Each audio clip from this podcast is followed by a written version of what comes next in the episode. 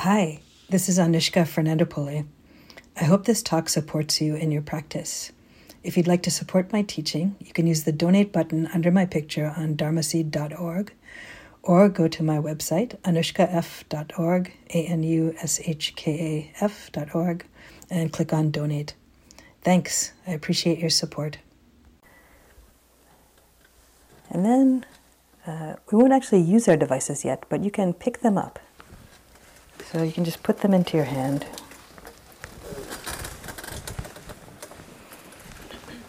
Or put them in your sight line.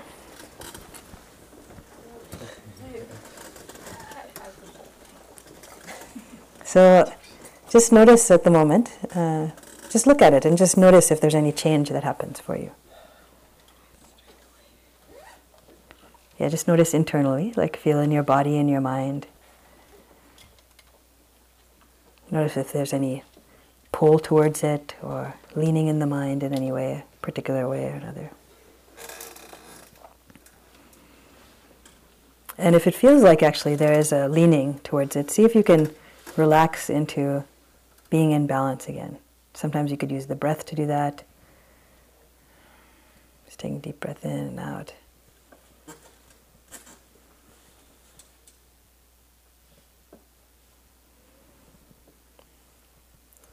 And then if you feel relatively balanced, then you could actually turn it on and just start to engage with your device as you normally do. But while you're doing that, actually, try to remain somewhat connected to your body, even as simple as your feet on the ground or being connected to the chair. And also try to notice if there becomes a strong leaning in your mind. Try to notice that. Just notice when you're starting to lean forward in that way, and then try to relax back. So go ahead, you can play with your little device. Click away.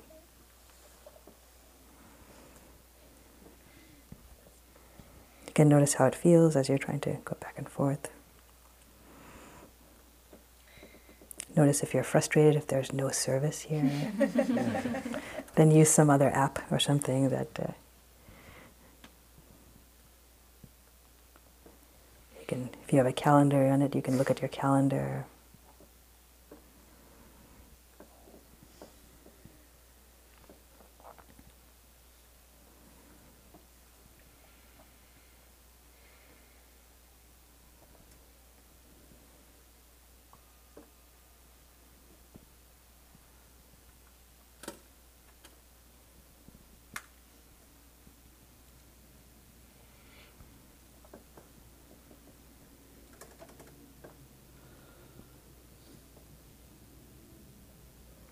You can notice if there's any strong emotions that arise while you're doing this, or if it's harder for you to feel connected to your body.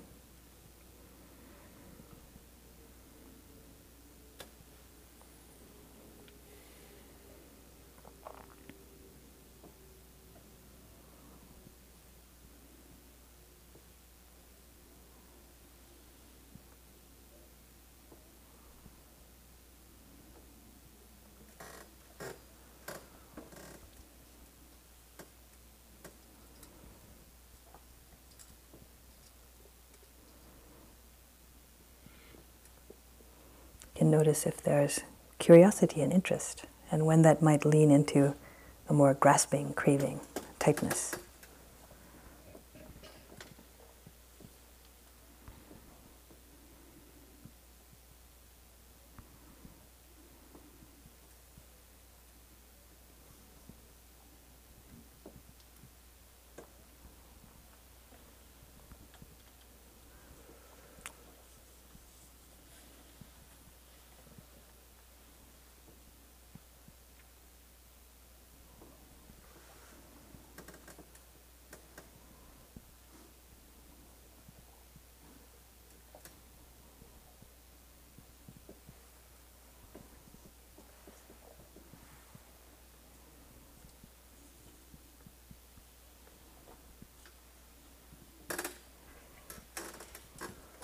So when you hear the bell, I want you to stop for a moment and then take a mindful breath. Try to reconnect with your body.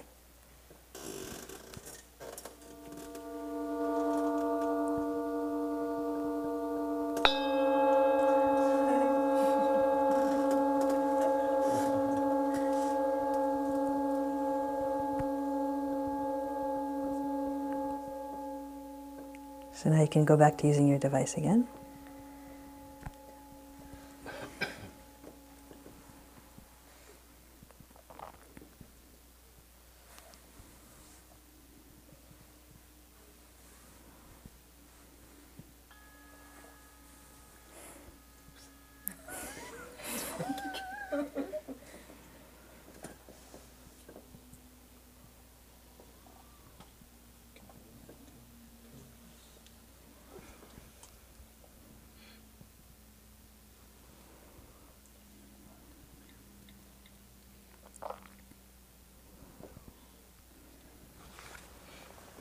There's no Wi-Fi here.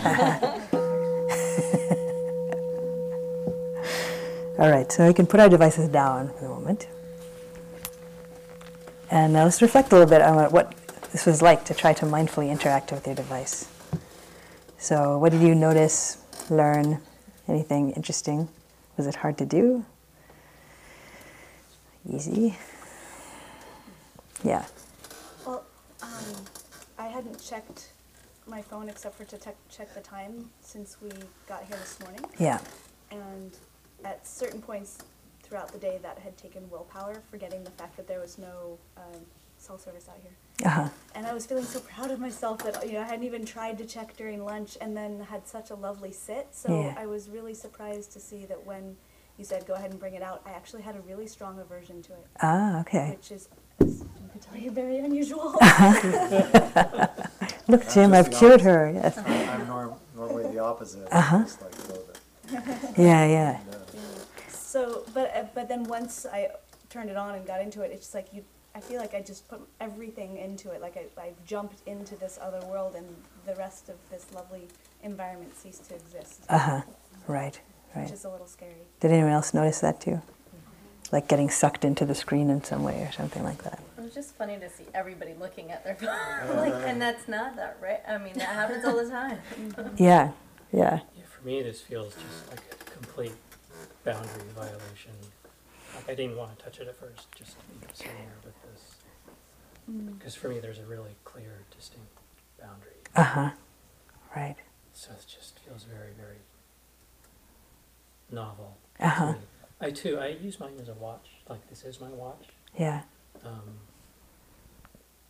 So there was only once when I was out walking where it occurred to me, needed to know what time it is. Right. No, I actually don't, because somebody's going to ring the bell. So right. Also, just knowing that there's no Wi-Fi, to me, lessens, this isn't what it really actually is without that connection. Uh-huh. There's tons of things I could play with, that's true, but knowing it's offline, it's a paperweight. Right, interesting. Yeah. No, I assure you, when I get home, I'm going to check. Yeah, yeah. Do you know something? Yeah. Thing happens that happens often when I don't have a connection, where I go, oh wait, there's a book on there. I was reading that. Uh huh. Right, right. It's kind of cool. Yeah. So.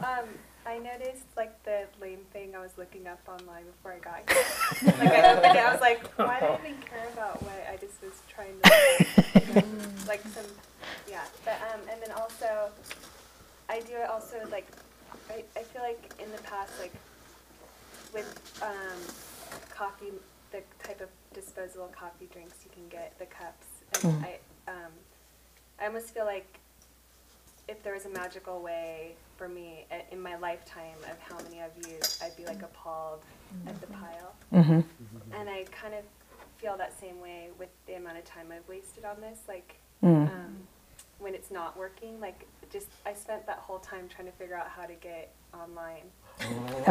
And I just feel like if there was some way to like see how much time I wasted in that way, I'd be like appalled. So that's where like my aversion came from. Yeah. Well, it's good to be aware of our time and our life, because it is basically our life that we have here, and how we're spending it, and how we're choosing to spend it. And in the Buddhist teachings, they talk a lot about our precious human life. You know, like we all have a certain length of life, only we don't know how long it is. So it's kind of as if you are a device, in fact, that has an unknown battery life. and you can't be recharged. And you know, but you don't know how long the battery life is. Is it 2 hours? Is it 20 hours? Is it 20 years? Is it 50 years? Right? Like all of us, is true. And we probably have some assumption in the back of our mind in some way, like, oh yeah, you know, my parents lived to 80, and so I'll probably live to 80, or, oh yeah, I'm like this healthy, so I'll probably live this long. But the truth is, like, you do not know, right? None of us know how long our life is. And this is not meant to be like a morbid, frightening thought, but actually kind of like, wake up and let's focus on what's important kind of thought. You know, like, how are we actually spending our time? So the days and nights are relentlessly passing. How are you spending your days, right? And that includes actually in even in small things with like what we're paying attention to, right? And like when we're sitting and paying attention to the breath and the meditation time, it's like you could pay attention to maybe in you know, a couple of breaths each few seconds or so. So you could even consider it's like you've had a certain amount of breaths in your life. You started breathing when you were born. And basically you continue till the time of your death. And you can think of it like even a thread. It's sort of like sewing this cloth of your life in, out, in, out, in, out. You only get so many stitches, you know. And now, however many decades you're in, you're like that far into your little quilt there. And then there's some amount in the future, but you don't know how far it is. Like, you don't know how many more stitches you have, right? So in the meantime, like, how are we going to be spending our time? What are we spending our energy on? So it's just to choose things that are helpful, choose what's wise, make our best attempt to prioritize, right? So there's sometimes this assumption that like it's going to go on forever, right? In the Mahabharata they say like the most wondrous thing is that people see others dying all around them and never think it'll happen to them, right? It's like, oh, everyone but me or something. Or suddenly there's a sense of surprise when someone you know dies, right? Like, oh yeah, all right, we're all mortal, right? You know. So it's helpful to attend to this, and the thing that you're reflecting on about like feeling kind of pulled into the screen, you know, is like related to a very important teaching of the Buddhas, which is around what is actually the source of difficulty, strain, stress, suffering in life. And this is part of his teaching on the Four Noble Truths. And the answer is actually this leaning of the mind, this tanha, craving, right? It's actually the grasping, which is not the same thing as any movement of the mind. Like the mind can move, you can have desires, you can have dreams, you can have goals, you can move towards things. But it's more this leaning, which moves into an obsessiveness, which moves into a complete absorption into this one thing and ignoring of everything else. Not in a positive way, but in an obsessive way, in a tight, tense, obsessive way, right? So it's actually this movement of the mind that it's very important to pay attention to and to notice in relationship to everything. But in particular, since we're focusing on technology today, in relationship to this world, this kind of like imaginary world that can open up many, many doors for good or for nothing. So the Buddha talked about craving in three different ways. So one was about craving for some sense perception.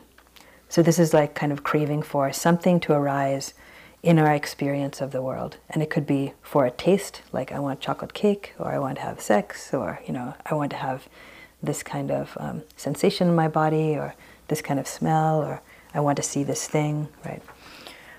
Or when it pertains to, for example, accessing the internet or getting some email or something like that, it's really about connection with the mind, right? Like craving for information, craving for some hit of information or some visual thing that actually represents information. So different people have different amounts of this, right? Like as their general tendency of mind. Some people are just happy to like know what they need to know and then not need to know a lot of other stuff. Many others, perhaps many people in this room, have, you know, almost an insatiable craving for this knowing and collecting information and moving through, right? And the internet is a place where it's sort of like this world where you can click on this thing and it leads to that thing, you can click on that, you can click, you know, there's like infinite numbers of clicks that you can do in this world, right? And there's nothing inherently unethical about seeking information, right? It's not necessarily like a problem itself, but the movement of mind, you know, the craving, the movement of mind in this way is the thing that can be a challenge. Now in this movement of mind with craving, The deceptive part is that we always invest in the object that we're leaning towards. Like we're invested in this thing that we want, and we feel like, if only I had that, then I would be great, right? Like what I need is to have that chocolate cake, right? Or what I need is to see this thing. Or what I need is to know this thing. Right? So we actually put the attention on the thing. Right? It's deceptive because actually the thing that is disturbing our peacefulness and happiness is the leaning itself. Like it's actually the craving itself.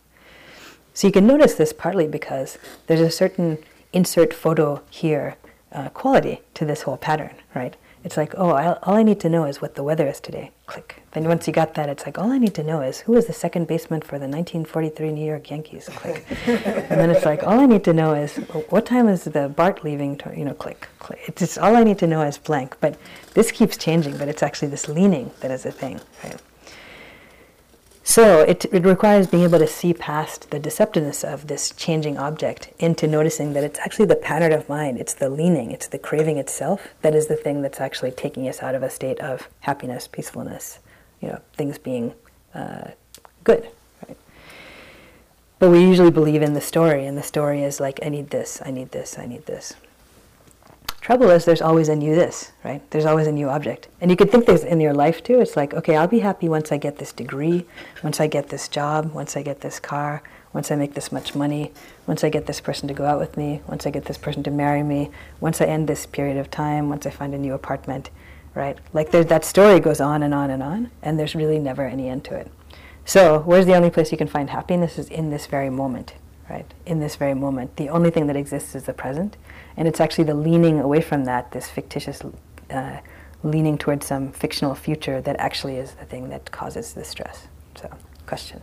Yeah. Yeah, so something related to this for both the devices that I use for technology, but then also my embodiment in some sense in the internet. It relates to what I do, right? I write or all these other things. Yeah.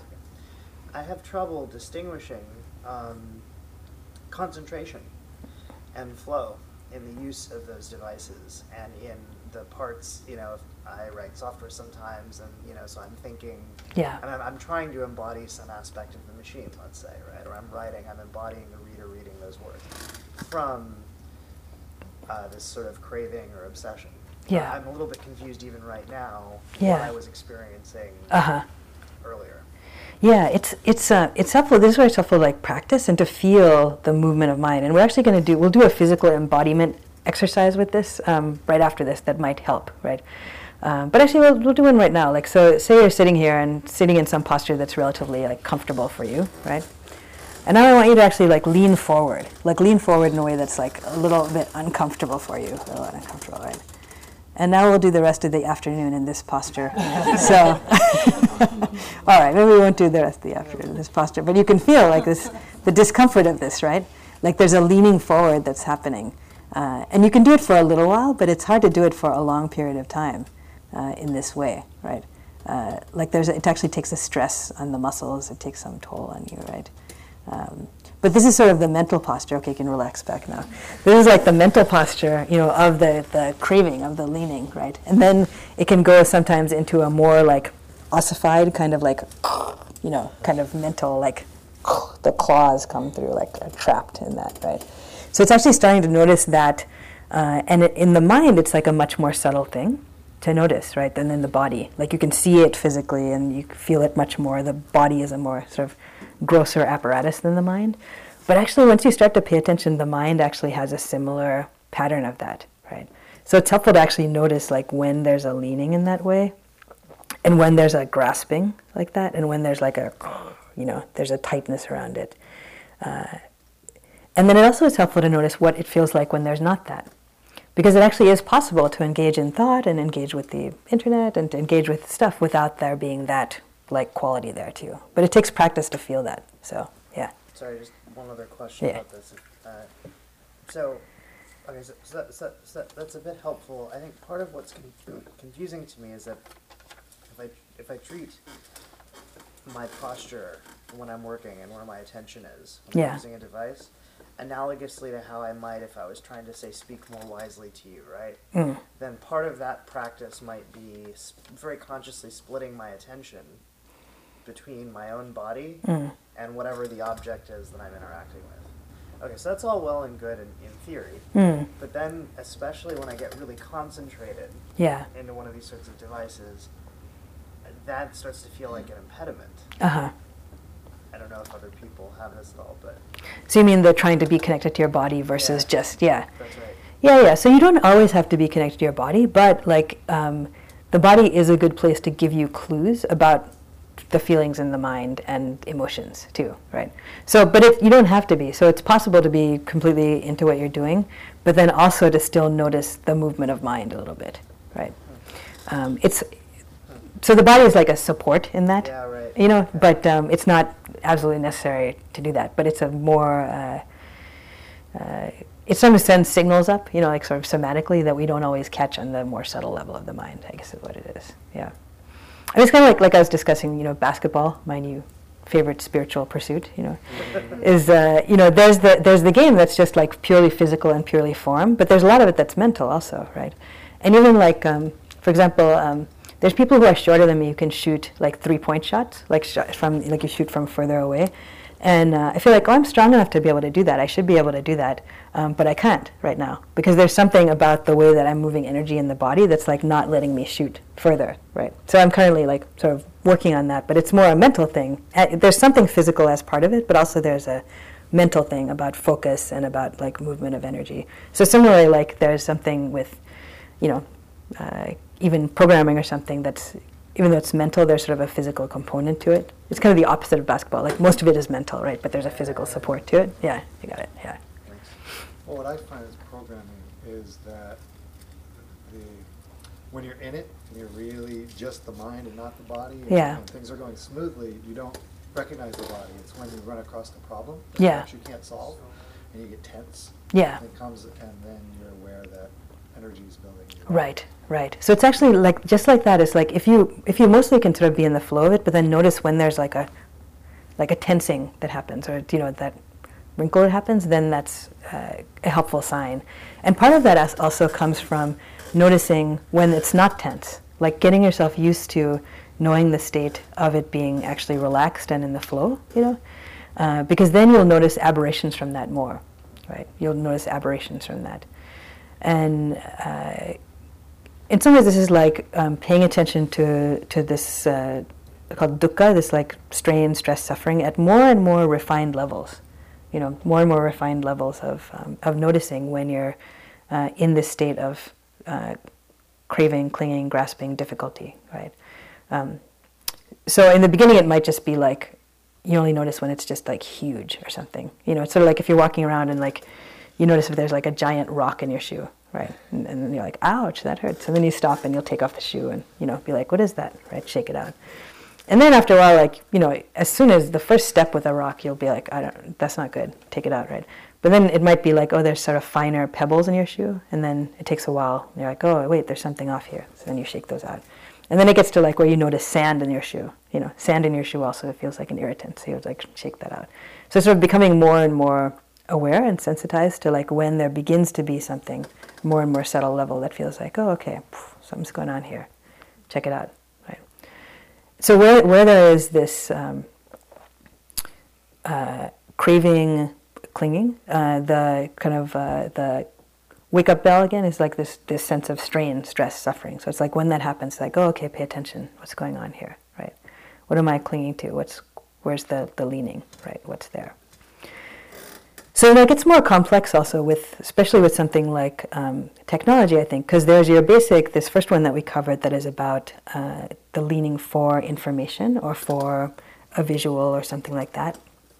Second kind of craving that the Buddha talked about is a more subtle one, which is about craving for becoming. So this is more about identity, right? So this sense of self that can arise in interaction with others or with technology or something like that too. So, how does this happen? So you might be just going along quite happily, minding your own business, you know, quietly walking or smelling the air or whatever.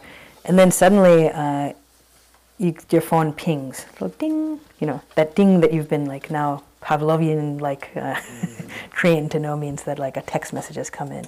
And immediately it's like, I must check that. I must know who wants me, who wants to tell me what, right?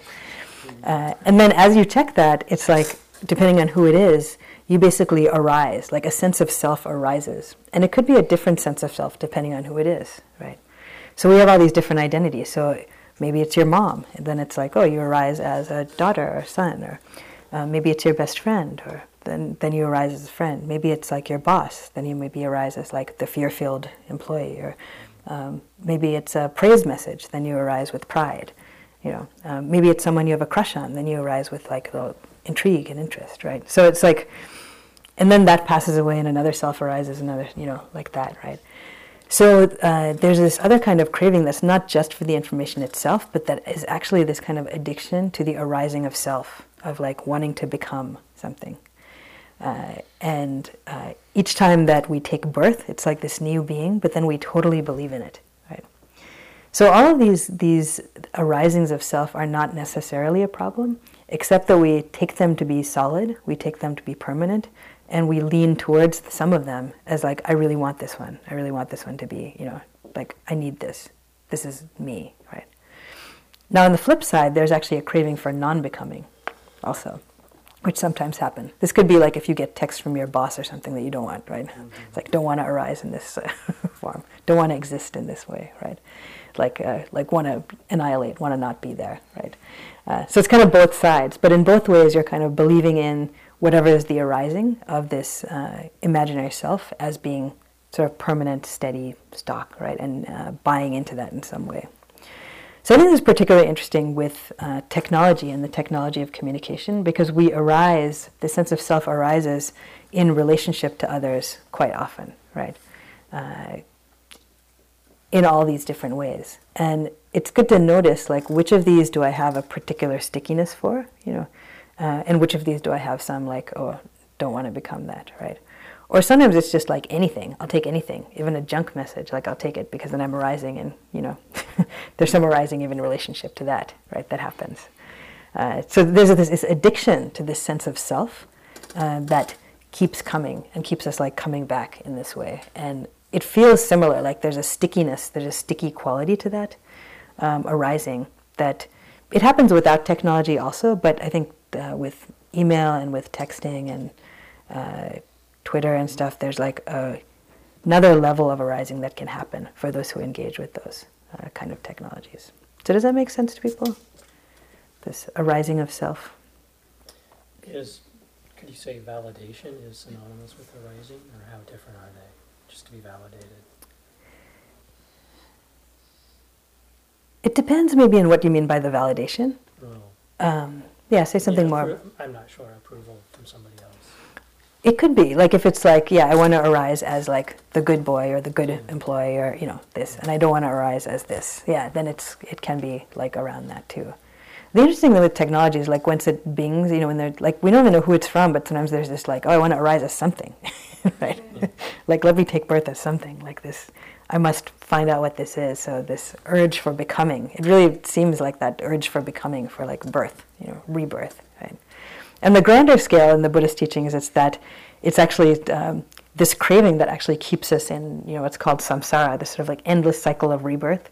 So in the Buddhist teachings, it actually is that once there is a continuous rebirth that happens, both, you know, in this life, but also in future lives, right? But here in a microcosm, whatever you believe about that or not, you know, setting that aside, you can see it happening on a small scale in your inbox or in your, you know, texting field, like, all the time. So scary, isn't it? Yeah. It's totally awakening to hear this, like, because I can relate. Yeah. So then, what can you do about it? Right, is the question. Right. So. So actually, this is the kind of the product of delusion. Really, it's like a not seeing clearly, and there's a way in which there is a need to continuously arise and an addiction to that. But it's possible to sort of see through that, but it takes a lot of practice. So this is a much more subtle thing than like, you know, I have a craving for I don't have anything particularly juicy here, like, you know, yellow piece of paper, like I must, you know. Then it's like, that's more tangible, and like I can see it, I can see myself reaching for it, right? But this craving for becoming is a more subtle thing. So it actually requires becoming more aware on a finer tuned level to like that movement of mind towards that arising of self, right? And that belief in that arising of self.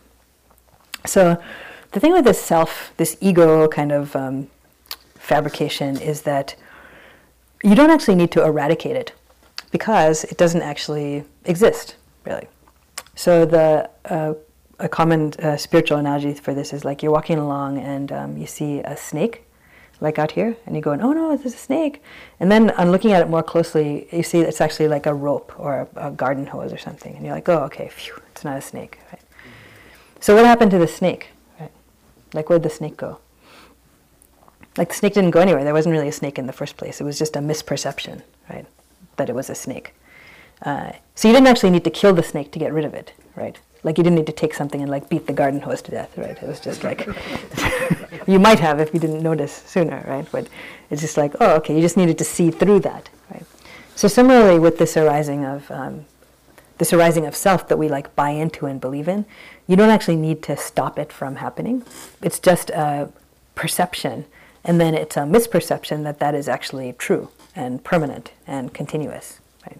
So it's actually just to like get used to the fact that that happens, but not believe in it so much. And then notice this leaning again. So here we go again back to the mind, the movement of mind. So it's actually attending to that movement of mind towards that desire for that arising. Right? So what supports that? So mindfulness, of course, does, and it's a more and more subtle level of mindfulness.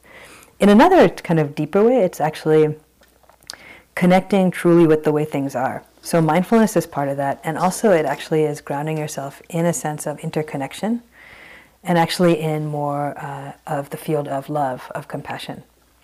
So basically, like there's this search for security, there's a search for refuge, oftentimes that happens through this like becoming. Is like, oh, I am this, I am that, I am this, I'm leaning for that, I want this, I want that, right?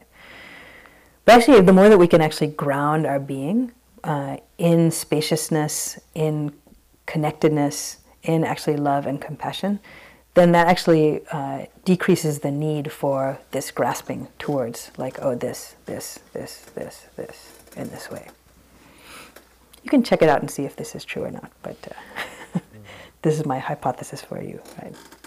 So, and then being grounded in that field of love, of compassion, of spaciousness is both kind of the end and also the path there. Right?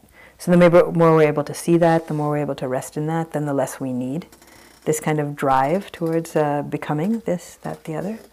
And then also the more we see through that, the more we actually can see through that, the more we're able to actually rest in this spaciousness connection. So that one's like a little bit more complex and unusual than the just basic craving for sense perception, but I think it's an important one, and particularly in relationship to sort of information and this sense of self arising through our interactions and communication. Right? So yeah. How do you get to that place? You know, besides just doing the mindfulness and realizing that everything's impermanent, how do you get to that place where you're just in that spaciousness of love and compassion? So some of it is from that. So it's not just by doing the mindfulness. I mean, it actually is like something big there. Right. You know, like yeah, that's nice. So it is a very profound thing to be able to do that. And you know, we're constantly kind of toggling between, if you will, like connection and not connection. And so that's okay. That movement is okay. Like even noticing that movement is good. But the more that we're actually practicing with that and able to know, like, well, what does it feel like to rest in that field and what does it feel like to be out of that, right, is good. Also, there are actually other practices, which maybe we'll do a little bit today, but which are like actually practices of cultivating that heart of kindness, of compassion, like metta practice, loving kindness practice, compassion practice, which are ways to actually cultivate that sense of interconnection, right? But basically, like the whole Buddhist path, including practicing generosity is a way to actually practice that. Like practices of generosity are actually a very important way of understanding and actually enacting connection in a way that helps us to rest in that field, right? So it's not just only meditative practice, it's actually like action that helps us to do that. So for example, like generosity itself is like an act in which on one level it seems like, oh, here's me giving this thing to this other person, right? Or say some act of service. It feels like, oh, here's me serving this other person, right? But actually in the act of the service, it's not always clear like who is the giver and who is the receiver, right? Like actually through being able to connect with another being, like we're actually pulled into that field, you know, like we're actually grounding ourselves in that field of connection through our service to this other being, right? So even in choosing to be generous and like reinforcing that habit in our mind, we're actually like enacting that and grounding ourselves in the possibility of that, like resting in that field. Right? Even acting in accordance with the precepts, so like basically acting in an ethical way, you know, is actually a way of resting in that field. Right? So it's kind of like the fake it till you make it in some way sometimes. You know, it's like, okay, someone who is actually fully enlightened and fully, completely lives from that place actually naturally acts ethically in this way. So naturally would not kill another being, like naturally would not take things, wouldn't harm others with sexuality, naturally is truthful, right? Naturally wouldn't do something to like lose connection, right? It's not possible. So then until that point as which we are completely in that way, we try to follow guidelines that help us to like act like we are, right? Which then actually grounds us more in that field at the same time. So yeah. Sorry, I wanted a question about the identity thing. Yeah. So I don't know if there are any practices you'd suggest for this, but this is different for me for email and something like Facebook. Yeah. So in your terms, I guess, or in these terms, yeah. What's interesting to me about checking something like Facebook is even as compared to the biggest dinner party or like big party I've ever gone to, I cycle through more different identities in the span of 2 minutes. Yes. Because I'm just sort of like, oh, this person, and then there's like my whole history with that, and then this person, and then the whole history with that, and yeah. This person, right? Or like, they're in France, or like, you know, right. Their mother just died, or, you know. Right. I don't know if... Yeah, it does allow for like a quicker and more, you know, more connections and more arisings, it seems like. And also it's more exhausting in a certain sense, right? Like, yeah. Because I have to move through a lot of very different stances almost. I mean, even if I'm just reading and absorbing it. Right, right. And that's partly where it's like noticing what the effect is on you and then choosing like how much to engage too, right? Because that could be like a little sinkhole that you go through too. Like you could look at 1,000 people's profiles and like you could spend an evening doing that or something, right? And it could be that some of them are just neutral and it's fine. It just arises and passes away. You just see them. And then there's some that you notice are particularly sticky in relationship to you, you know, like someone who you feel competitive with or someone who you really like or someone who you really don't like or something like that. So noticing those coming and going.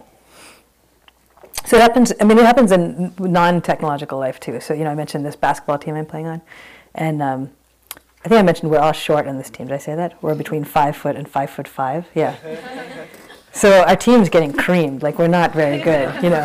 And I haven't played basketball much since high school. But I actually was a really good athlete in high school. But I played other, like, field sports, like field hockey, lacrosse, different things. So I have kind of residually this idea of myself as a good athlete, right? Which is now like, you know, out of date by like a quarter of a century, right?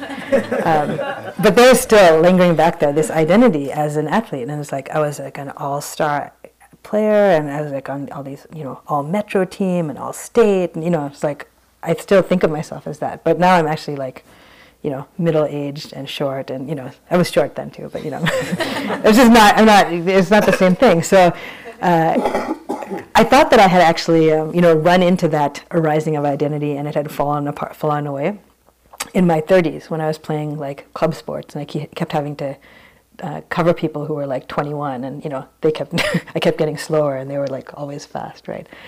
But now I still notice that in this league, you know, even though it's like, it's obvious we're going to lose, we're like short and we're disorganized and we haven't played together.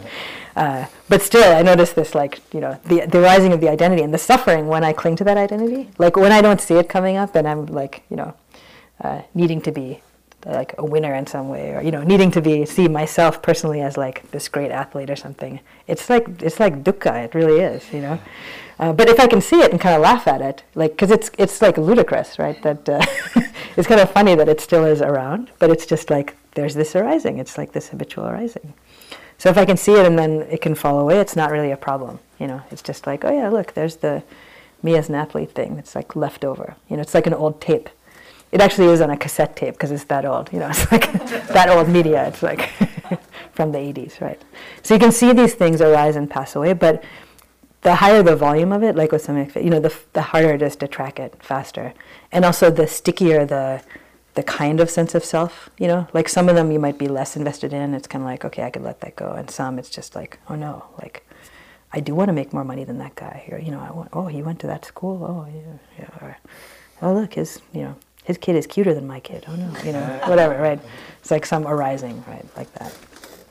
So it's just a place to attend to, be interested in, you know, be interested in that, and particularly the addictive quality of it, right? So the addictive quality, the thing with addictive quality too is that sometimes it feels bad and we still keep going, right? I mean, this thing with addiction, right? It's not always that like it immediately continues to feel good, but it's like the quality of mind that's like driving that feels like addictive, right? So let's do a little physical exercise with this now, right? So we're going to do a little walking meditation that involves, so you can put your devices back down. They don't need to come along on this. Right? So when you stand up and go like spread out in different parts of the room, let's say.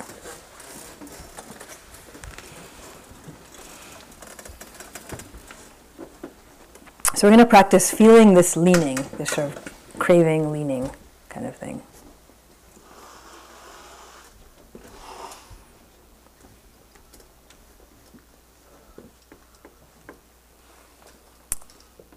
All right, so we can just stand there for a moment, just like grounding in your body and, you know, being present. And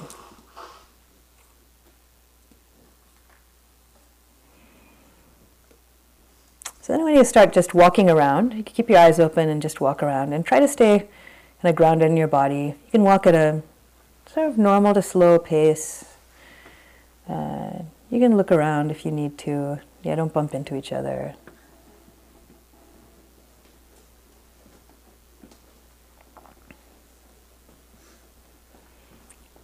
So now we'll speed it up a little, so it's like a little bit more normal walking pace. But try to stay grounded in your body as you're moving.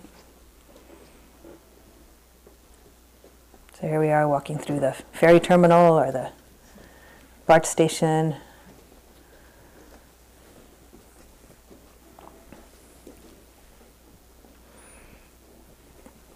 Now you just start to walk like you're in a rush. You're in a rush. You want to get somewhere. You've got to hurry. And move. All right. So try not to bump into each other still, and feel what it's like in your body as you're doing this.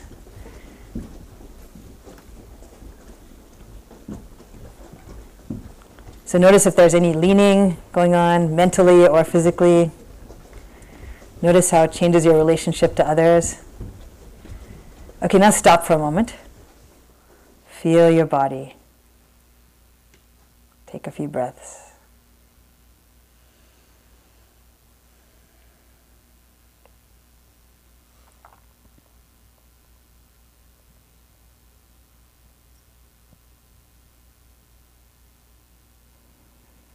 Now you start walking again. You can walk at a regular pace.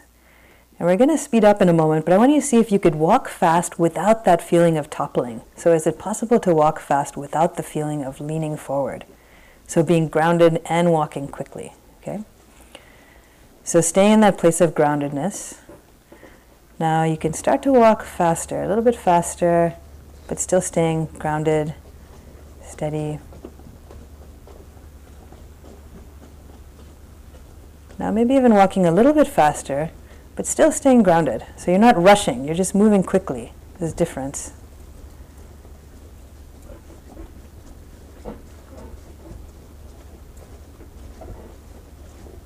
And now take it up one more notch, a little bit faster, still trying to stay grounded.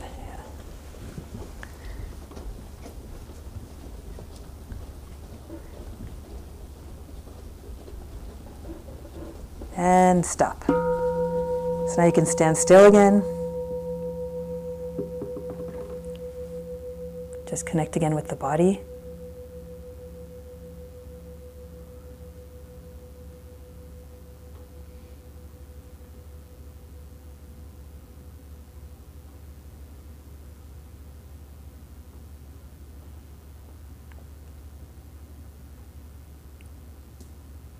All right, and you can come back to your seats again. We can stop. Thank you.